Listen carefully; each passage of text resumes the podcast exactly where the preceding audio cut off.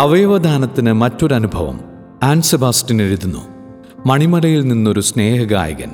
അച്ഛാ അവയവദാനമെന്ന ഇത്തരം വലിയൊരു നന്മ ചെയ്യാൻ എന്താണ് അച്ഛന് പ്രേരണയായത്?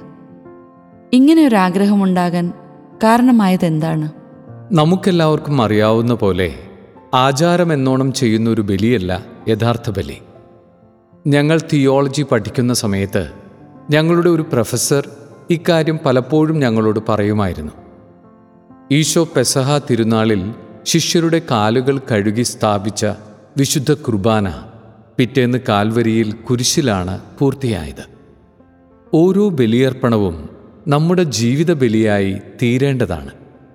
ചിറമേലച്ചന്റെ പ്രസംഗങ്ങൾ ഏറെ സ്വാധീനിച്ചിട്ടുണ്ട്. കൊടുക്കുന്നതിലുള്ള സന്തോഷത്തെക്കുറിച്ചാണ് അച്ഛൻ പറയാറുണ്ടായിരുന്നത്. ഇതിന്റെ എല്ലാത്തിന്റെയും അടിസ്ഥാനമെന്ന് പറയാവുന്നത് എന്റെ ആഗ്രഹമായിരുന്നു. തിരുവചനത്തിന് ജീവൻ കൊടുക്കണമെന്ന് എപ്പോഴും ആഗ്രഹിച്ചിട്ടുണ്ട്. എല്ലാ വചനവും പറ്റിയില്ലെങ്കിലും എന്തെങ്കിലുമൊക്കെ അങ്ങനെ ആവണമെന്ന് ചിന്തിച്ചിരുന്നു. സഹോദരനു വേണ്ടി ജീവൻ ബലി കഴിക്കുന്നതിനേക്കാൾ വലിയ സ്നേഹമില്ല. എന്റെ എളിയ സഹോദരരിൽ ഒരുവന് ഇത് ചെയ്തു കൊടുത്തപ്പോൾ എന്നൊക്കെയുള്ള വചനങ്ങളാണ് ഇത്തരം ശുശ്രൂഷയ്ക്ക് എനിക്ക് വലിയൊരു പ്രേരണയായത്. ആഗ്രഹമുണ്ടായിരുന്നെങ്കിലും ഇങ്ങനെ ഒരു കാര്യത്തിനായി ഇറങ്ങിത്തിരിക്കാൻ അച്ഛൻ ധൈര്യം കാണിച്ചല്ലോ. എങ്ങനെയാണ് അതിലേക്ക് എത്തിയതെന്നൊന്ന് പറയാവോ? ഞങ്ങൾ ഫിലോസഫി പഠിപ്പിച്ചിരുന്ന സെബാസ്റ്റ്യൻ അച്ഛൻ പറഞ്ഞൊരു കാര്യമുണ്ട്. പൂർണമായ അറിവോടും സമ്മതത്തോടും കൂടി ഗൗരവമായ തെറ്റ് ചെയ്യുമ്പോഴാണ് ഏതൊരു കാര്യവും തിന്മയാകുന്നത്. അതുപോലെ തന്നെയാണ് നന്മയുടെ കാര്യത്തിലും. സന്ദർഭവശാൽ ചെയ്തു പോകുന്നതല്ല ശരിയായ നന്മ. അറിവോടും സമ്മതത്തോടും കൂടി ചെയ്യുമ്പോഴാണ് നന്മ പോലും നന്മയാകുന്നത്. ബോബിയച്ചൻ പറഞ്ഞ ഒരു നർമ്മചിന്ത ഓർത്തു പോകുകയാണ് തീ പിടിച്ച കെട്ടിടത്തിനുള്ളിലേക്ക് ഫയർ എഞ്ചിൻ ഓടിച്ചു കയറ്റി തീ അണച്ച് തിരികെ വരുന്ന ഫയർമാനോട് പാരിതോഷികം ലഭിച്ച വലിയ തുക എന്തു ചെയ്യുമെന്ന ചോദ്യത്തിന് ബ്രേക്കില്ലാത്ത ആ പാട്ടവണ്ടിക്ക് ഒരു ബ്രേക്ക് ശരിയാക്കണം എന്നായിരുന്നു മറുപടി.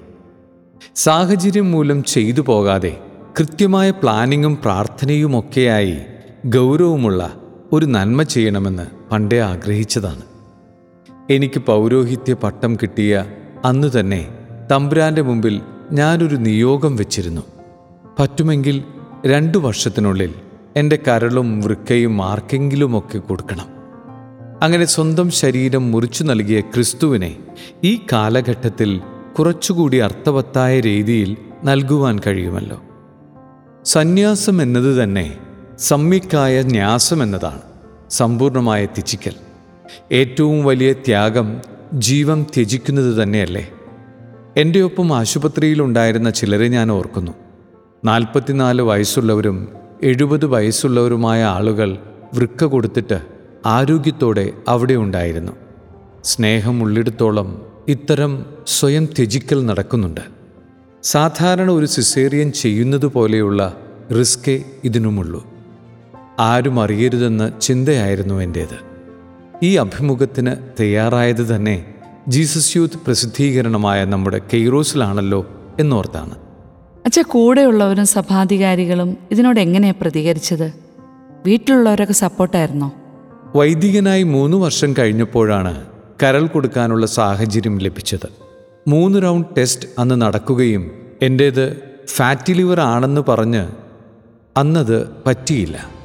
ആസ്റ്റർ മെഡിസിറ്റിയിൽ ഒരു പ്രൊഫസർക്ക് വേണ്ടിയാണ് കൊടുക്കാനിരുന്നത്. കരൾ മുറിച്ചെടുത്താലും പ്രശ്നമൊന്നുമില്ല. കാരണം അത് വീണ്ടും വളർന്നുകൊള്ളും. നമ്മുടെ ശരീരത്തിൽ മുറിച്ചെടുത്താലും വീണ്ടും വളരുന്ന ഒരവയവമാണ് കരൾ. അങ്ങനെയിരിക്കെ നാലഞ്ചു വർഷത്തിനു ശേഷം ഞാൻ വെള്ളരിക്കുണ്ടിലേക്ക് ട്രാൻസ്ഫറായി ഒരിക്കൽ ഞാൻ ശക്രാരിയുടെ മുന്നിൽ വന്നു നിന്ന് കർത്താവിനോട് സങ്കടം പറഞ്ഞു. ആത്മീയമായ ഒരു ഉണർവിനു വേണ്ടി പ്രാർത്ഥിക്കുന്ന സമയം കൂടിയായിരുന്നു. ദൈവമേ ഇങ്ങനെയൊരു കാര്യമെങ്കിലും ചെയ്യാൻ നീ എന്നെ അനുവദിക്കണമേ. വേറെയൊന്നുമല്ലല്ലോ ഞാൻ ചോദിച്ചത്. അന്നേരം എന്റെ കണ്ണുകളൊക്കെ നിറഞ്ഞിരുന്നു. പിന്നീട് പെട്ടെന്ന് കാര്യങ്ങളൊക്കെ ക്രമീകരിക്കപ്പെടുകയായിരുന്നു. ഞാൻ എന്റെ ആഗ്രഹം ഗാർഡിയൻ അച്ഛനോട് പറഞ്ഞു. അച്ഛൻ പ്രൊവിൻഷ്യൽ അച്ഛനോട് പറയുകയും ഞാനൊരു അപേക്ഷ പ്രൊവിൻഷ്യൽ അച്ഛന് നൽകുകയും ചെയ്തു. പിന്നീട് പ്രൊവിൻഷ്യൽ ഹൗസിൽ നിന്നും ഇക്കാര്യം ചെയ്യുവാനായി എനിക്കൊരു ലെറ്റർ വരികയും ഞാനങ്ങനെ മുന്നോട്ടു പോവുകയുമാണ് ചെയ്തത്. ഞങ്ങളുടെ പ്രൊവിൻഷ്യൽ ഹൗസിലെ എല്ലാവരും ഇക്കാര്യത്തിൽ എനിക്ക് വലിയ സപ്പോർട്ടായിരുന്നു സുപ്പീരിയർ അച്ഛനും എല്ലാവരുടെയും താല്പര്യത്തോടെ ചേർന്ന് എന്നോടൊപ്പം നിൽക്കുകയായിരുന്നു. ഇക്കാര്യത്തിനായി ധാരാളം ഡോക്യുമെന്റുകൾ ശരിയാക്കാനായി അച്ഛനായിരുന്നു എന്റെ കൂടെ നിന്ന് എല്ലാം ചെയ്തു തന്നത്. വീട്ടിലും വലിയ കുഴപ്പമൊന്നും ഉണ്ടായിരുന്നില്ല ആ ദിവസങ്ങൾ അടുത്തു വന്നപ്പോൾ അമ്മയ്ക്ക് ചെറിയൊരു പേടിയുണ്ടായിരുന്നെങ്കിലും അമ്മയും അപ്പനും പെങ്ങന്മാരുമൊക്കെ കൂടെ നിന്നു. അച്ഛൻ ആഗ്രഹിച്ചതുപോലെയും പ്രാർത്ഥിച്ചതുപോലെയും തന്നെ നടന്നല്ലോ. ഇത് കഴിഞ്ഞപ്പോൾ അച്ഛൻ എന്തു തോന്നി? എനിക്കിതിനായി ഗൈഡൻസ് നൽകിയത് ജിൻസൺ അച്ഛനായിരുന്നു. അച്ഛൻ അമേരിക്കയിലെ ഒരാൾക്ക് വൃക്ക ഡൊണേറ്റ് ചെയ്തിരുന്നു. അവിടെ അവർ മുപ്പത് പേരടങ്ങുന്ന വലിയ ചെയിനുകളായാണ് ഇത് നടത്തുന്നത്. ഇവിടെ ഞങ്ങൾ രണ്ടു പേരുള്ള ചെയിനായിരുന്നു. പാലക്കാടുള്ള ഒരു അക്രൈസ്തവ സഹോദരനാണ് ഞാൻ വൃക്ക് നൽകിയത്. ഇതിനു പകരമായി ഇദ്ദേഹത്തിന്റെ ഭാര്യ താമരശ്ശേരി തെയ്യപ്പാറയിലെ ഇരുപത്തിനാലുകാരന് തന്റെ വൃക്ക് നൽകി. സാധാരണ വൃക്കദാനം ചെയ്യുന്നത് ഒരാൾക്കാണ്.